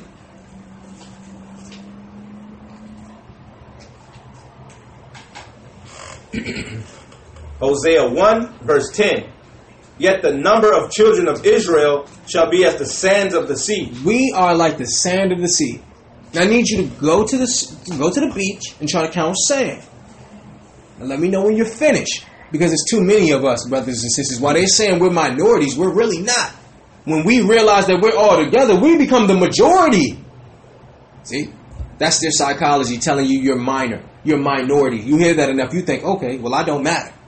There's psychological factors behind that. If, if I'm minor, that means they can come squash me at any time. See? That's why they're telling you that. Read that one more time, brother. Verse ten. Yet the number of the children of Israel shall be as the sand of the sea, which cannot be measured nor numbered. And it shall come to pass that in the place where it was said unto them, what was said? Ye are not my people. So where people called you Mexican, where they called you African American, where they called you Native American, where they called you Costa Ricans, what would happen? There it shall be said unto them, ye are the sons of the living God. Ye are the sons of the living God, brothers and sisters. See, the Most High going to make it known. He's going to reveal who we are to the whole world, because the whole world don't know who we are. And it's clear by how they treat us. They're going to find out who we are, brothers and sisters. It's prophecy. The same way a slave such as myself with no education, growing up in the belly of the beast, could somehow figure this out the same way you all figured this out. This is prophecy, brothers and sisters. We have no education. This education came from the Most High, because the Most High want the glory. This isn't a Harvard education, because if you went to Harvard, then Harvard would get the glory. The Most High gave you this understanding, brothers and sisters. He gave you a call and you answered the phone call, because this is who you are. You have an attachment to God. You have attachment to the Bible, and now you know why. It's within your very fibers. This is your history book. It's not religious, brothers and sisters. We're going to end it here on Romans three and one through four. We're going to close out.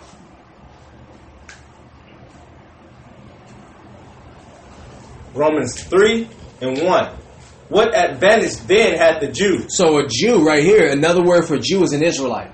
What advantage does it do you have being an Israelite? Or what profit is there of circumcision? Circumcision is the law that Israelites had for male, you know, the male children to cut off the foreskins of their privates. That was a custom of only the Israelites. That was a custom that we practiced, brothers and sisters. On the eighth day, you would take a knife and cut off the foreskins of your private. That's a law that only Israelites follow. Verse two. Much every way. Much cheaply. Every way. So it's saying, what profited us to be Israelites? It says, much every way. Chiefly because that unto them were committed the oracles of God. Because them, the Bible was given. The Bible was given to these people. The law that was written with his finger was given to these people. That's why it matters who you are, brothers and sisters. Verse three. For what if some did not believe? Shall their unbelief make the faith of God without effect? So what if some people say, nah, you can't be God's chosen people. You're brown. You can't be, no, you're Hispanic. You, you, you can't be God's people. God's people got to be white, right? What happens when they say that? Does that mean, read that one more time, brother? Verse three. For what if some did not believe? Shall their unbelief make the faith of God without effect? God forbid. That means no. That means it don't matter what they believe, brothers and sisters. Because you didn't believe, did that stop the slave ships? Did that stop World War One over there? No. What about the Vietnam War? Because you didn't believe. So it doesn't matter what you believe, brothers and sisters. It, either you get with the program or you get rolled over. That's how it is. And that's me too. The Most High is not going to change his prophecy so you can agree with it. This is much bigger than you and me, brothers and sisters. It's much bigger. Can you read that again? Verse four. God forbid. Yeah, let God be true, but every man a liar. As it is written, that thou mightest be justified in thy sayings, and mightest overcome when thou art judged. See? So if somebody don't believe you, brothers and sisters, the world will go on, brothers and sisters. See? This is the only book that can tell us about our duty, about our history, and why we're in this circumstance. This is the only book. So don't allow anybody to tear this book down, brothers and sisters, because this is you. This is your book. This is your history. And this book said you're going to rule. So if you tear it down, you've tore down yourself. You've tore down your own legacy, brothers and sisters. See? So any other book that somebody try to bring you outside of this record here is a lie. And it have nothing to do with you. If you're one of those people we discussed tonight, this is your book. And you must defend it with your life, brothers and sisters. See, and that's why you never had the understanding in the Christian church. Because why? You had the wrong people teaching the Bible.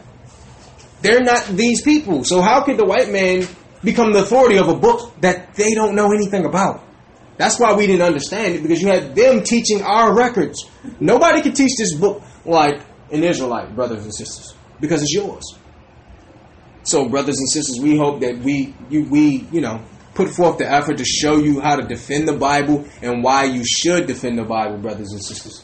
We want to say, Kwam Yasharala, Kwam Yasharala. Sin no more. Sin no more.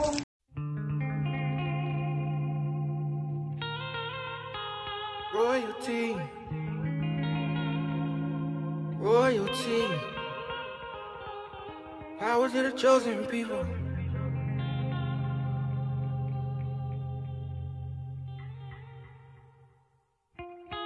Bible in my hand, word inside my heart, and pain before my eyes. Broken people wanting to believe in something, looking for a light, trying to find the truth. But we give them doubt, saying we do something we don't. Hurting people, saying we do things that we won't. Wolfing sheep's clothing with a cross on his chest. Taking people money, promising to be blessed. But power to the chosen people, who at one point wasn't viewed as an equal. His own chosen people, royal priesthood. Yeah, yeah, that you've been called out of the darkness into the marvelous light. Do you know who you are? Royalty. Yeah. Once we weren't the people, now we are the people. Do you know who you are? Royalty. Royalty. Royalty. Yeah. Royal, royal. Royalty. Royalty. Kings and queens. Royal, royal. Hey. Royalty. Yeah. Would you give them everything? Would you let them call you those things if you knew you were a queen? And my brother, would you be out there risking your life for green paper if you knew you had it all already? If you knew you were a king. Well, the best I can offer is to tell you the truth. Mercy changed everything for me and you, but they don't really tell us what we do need to know. But First Peter two and six, a blessing for sure. So power to the chosen people, who at one point wasn't viewed as an equal. His own chosen people, a royal priesthood. Hey. Said that you were called out of the dark down into the marvelous light. Oh, do you know who you are? Royalty. Yeah. Once we weren't the people, mercy made us a people. Now we are the people. Oh, do you know who you are? Hey. Royalty. Royalty. Yeah. Royal, royal. Royalty. Royalty. Kings and queens. Royal, royal. Yeah. Royalty.